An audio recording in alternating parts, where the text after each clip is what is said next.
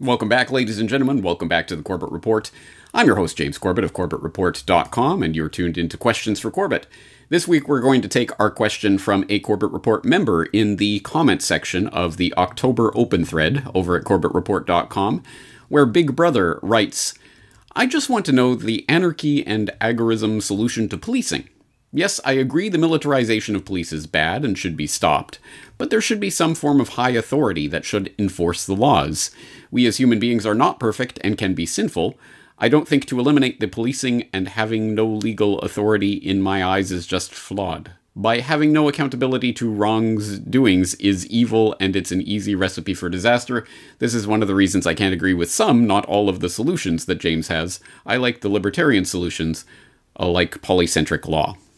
And there's a link to Wikipedia about polycentric law. Well, okay, thank you for the question, Big Brother. And uh, I would say there is some confusion about this subject and what is being argued for and what isn't. But don't worry, you're not the only one out there with confusion about this. I would say polycentric law is exactly what anarchists are aiming for, some variant thereof. And of course, there are different flavors and different solutions uh, that are being proposed uh, by various thinkers. But of course, that's kind of the point that in a free society, a genuinely free society, there would be many different types of answers to this question of how policing will take place. There is not one size fits all solution that everyone must follow. Different communities will try different things. And I often say, I would I would be tempted to say let the best idea win, but it's not necessarily a competition. Different people will have different things that they're looking for from their community, and some people will prefer to live in this kind of community or that kind of community, and that's completely their prerogative. So, I think there are some fundamental misconceptions about what anarchistic policing would actually be, and the fact that there is policing in an anarchistic society. What? I never thought so. So, I, but it's a great question to to start delving into the real uh, the real issues when it comes to a free society. And what is it? What does that mean? And how does it function? Well, it starts by taking away the monopoly authority of violence from the state that cannot be wrested away and cannot be in any way reasoned with or abrogated. So that would be the first step. And then what is built on top of that follows from some pretty basic first principles that I know everyone in the audience agrees with. So let's actually break this down with reference to questions for Corbett. yes, as uh, as Corbett Report uh, user SC Pat responds in that thread in the October open thread over at CorbettReport.com. Actually, I asked this on questions for Corbett some time ago, and James posted a response, and he links to that video. And I realize that now that we've got these shorter, tightly focused on one question versions of questions for Corbett, those older episodes are going to get lost to the internet ether as they are there are literally hundreds of questions that I've answered in this series, but a lot of them you'll probably be very difficult to search for them.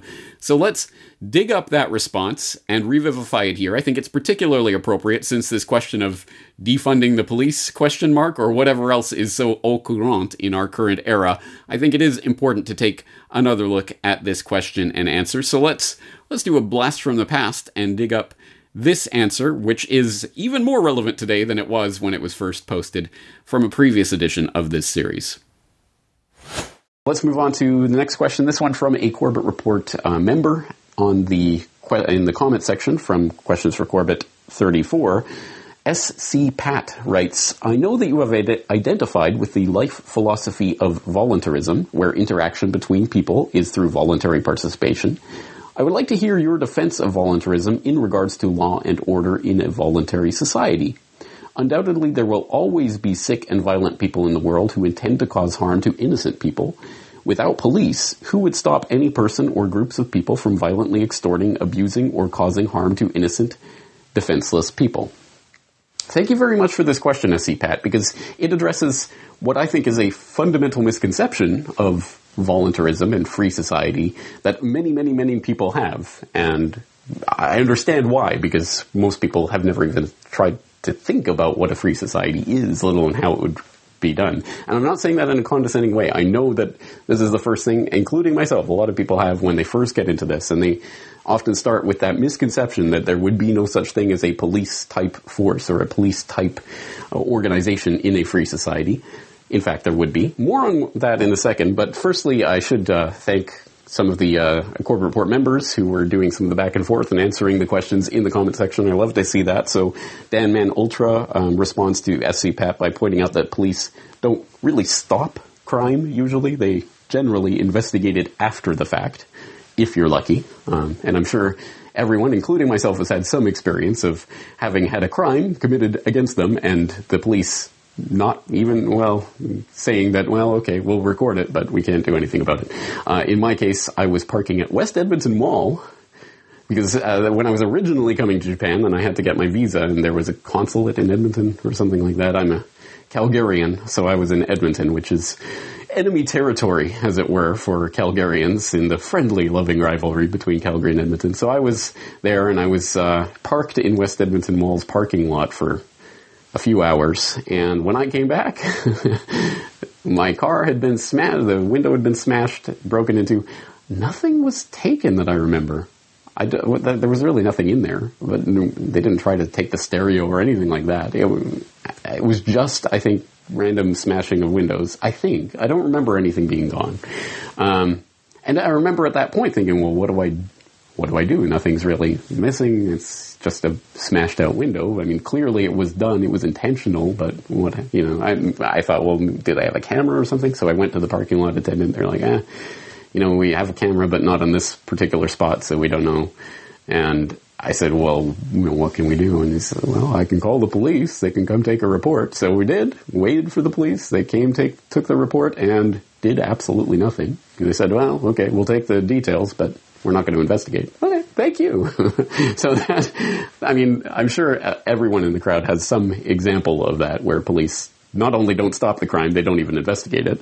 And it, we've talked about on New World next week of entire towns saying, where the police chief or the uh, sheriff is saying, you know what, you guys better defend yourselves because we can't do it for you. Um, craziness like that.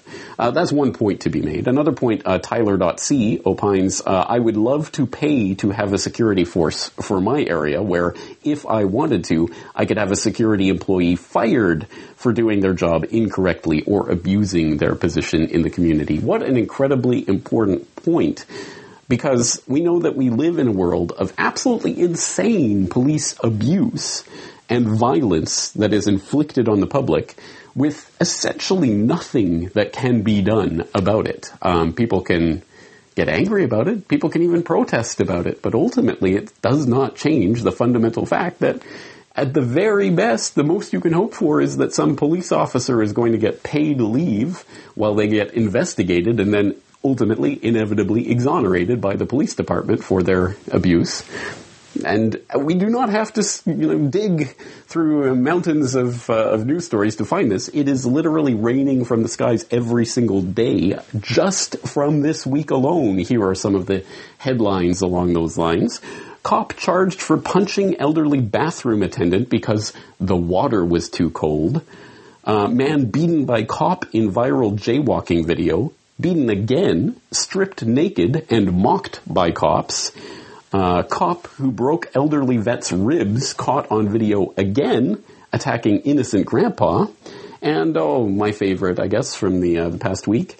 Cops detain an entire school, illegally search and grope 900 kids, find nothing. Parents furious. Oh wow, what a you know what a wonderful, perfect situation. And what a horrible thing to imagine a free society where, you know, oh, it would it would be total chaos if we had a free society, right? Um, so.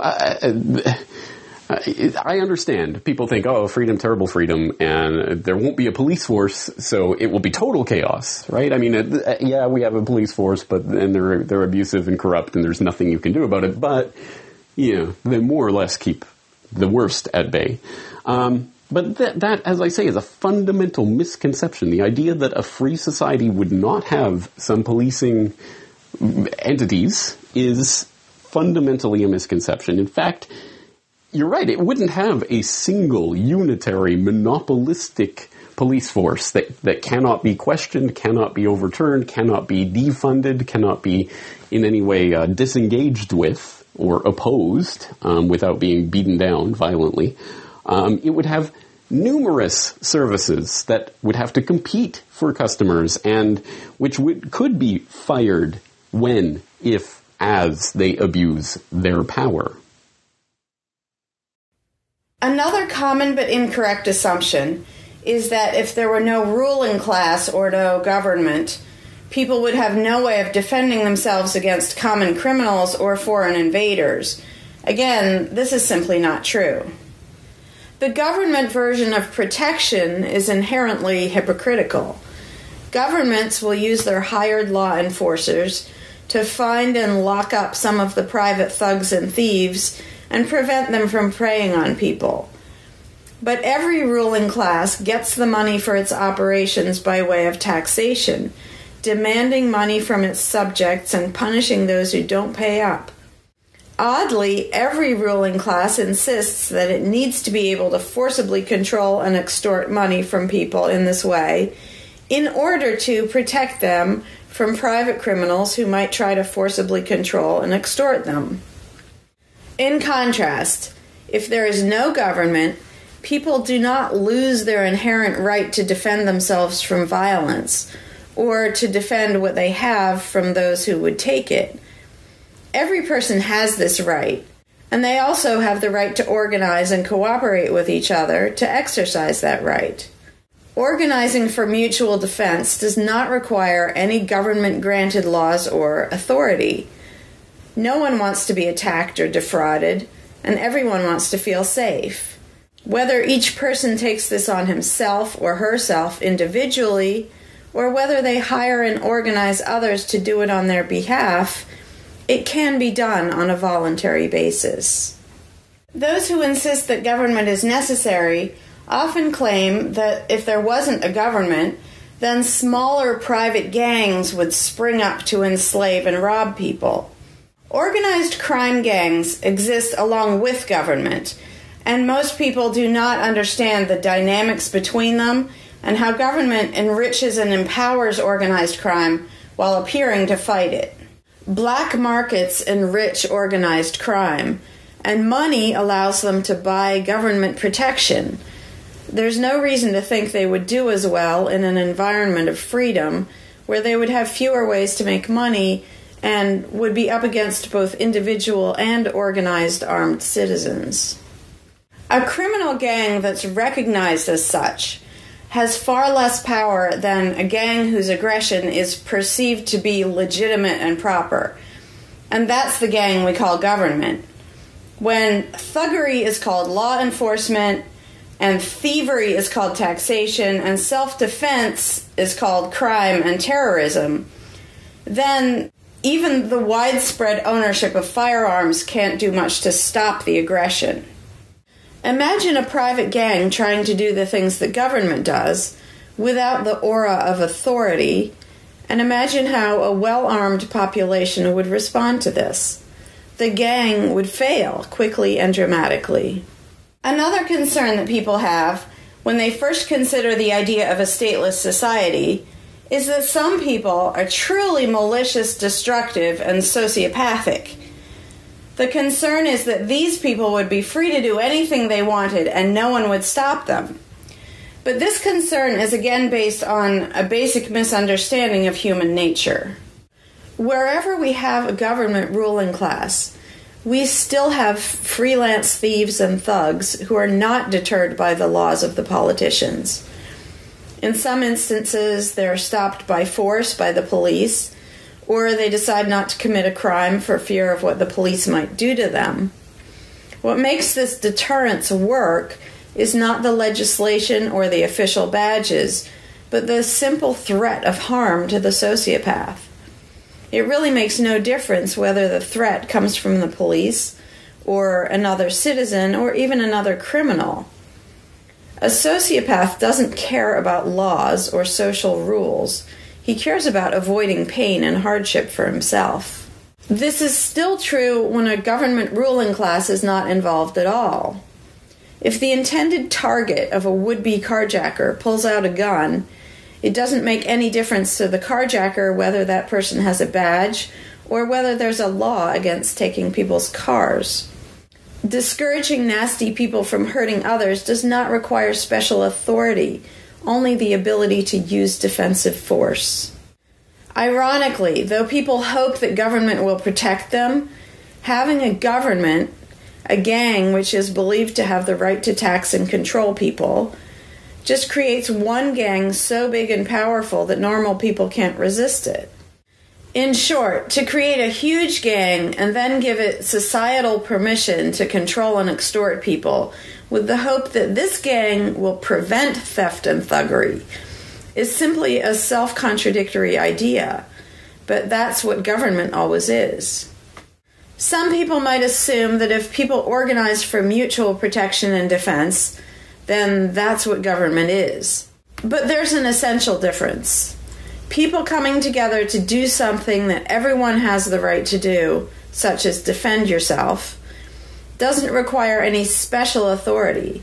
It's not government unless one group of people claims the right to do things which others do not have the right to do, such as taxing and controlling innocent people Organized defense can be very effective without supposing the special right to rule over others, in other words, without being government. In contrast, governments rob the people they rule of far more wealth than private crooks could ever manage, making the idea of a protector government ridiculous. All right, there are many, many, many other issues that are raised here and objections that will be raised and countering back and forth. But this entire podcast is not devoted to this one question alone, so I'll leave it there. But of course, I would suggest you watch that full video, which I just uh, played a little clip from, so that you can find out some of the other objections, the very most common objections to anarchism. Uh, but suffice it to say, no, there, just because uh, anarchism, free society does not mean no laws, no rules. It means no rulers. So there is no authority that has some monopoly over violence that can be used to extort you for your money to, for protection services, which ensures there are a gang of thugs ruling over you. Um, again, it's not that it's going to be lollipop and Wonderland, but it means that you can actually disengage with protective services that abuse their powers. And that is uh, an exceptionally important thing, not to be underestimated. But obviously, this is a huge topic and needs a lot more fleshing out. All right. Hope you enjoyed that. I would say that, again, I hope that people will look at those particular references that I was giving in that answer, uh, those many years ago. But also, uh, I will throw in references to other treatments of this question, which as you might imagine, is not a new question. How would policing work in an anarchistic society is not something that no one has thought of before. it has been thought about and written about at great length. Entire forests have been felled uh, with the answers to this question. So I'll point you in the direction of some very scholarly works of some length and depth, like uh, Gary Chartier's uh, Anarchy and Legal Order. I'll also throw in some links to some lectures and other things that might be a little bit more accessible, although still, I think, treat the, the subject quite seriously, like um, talks that Bob Murphy has given on this subject. As I say, there's a lot to explore. I hope people will uh, will do so because obviously this is an important question, and uh, that's going to do it for this week. Of course, I'm looking forward to talking to you again very soon. James Corbett, CorbettReport.com.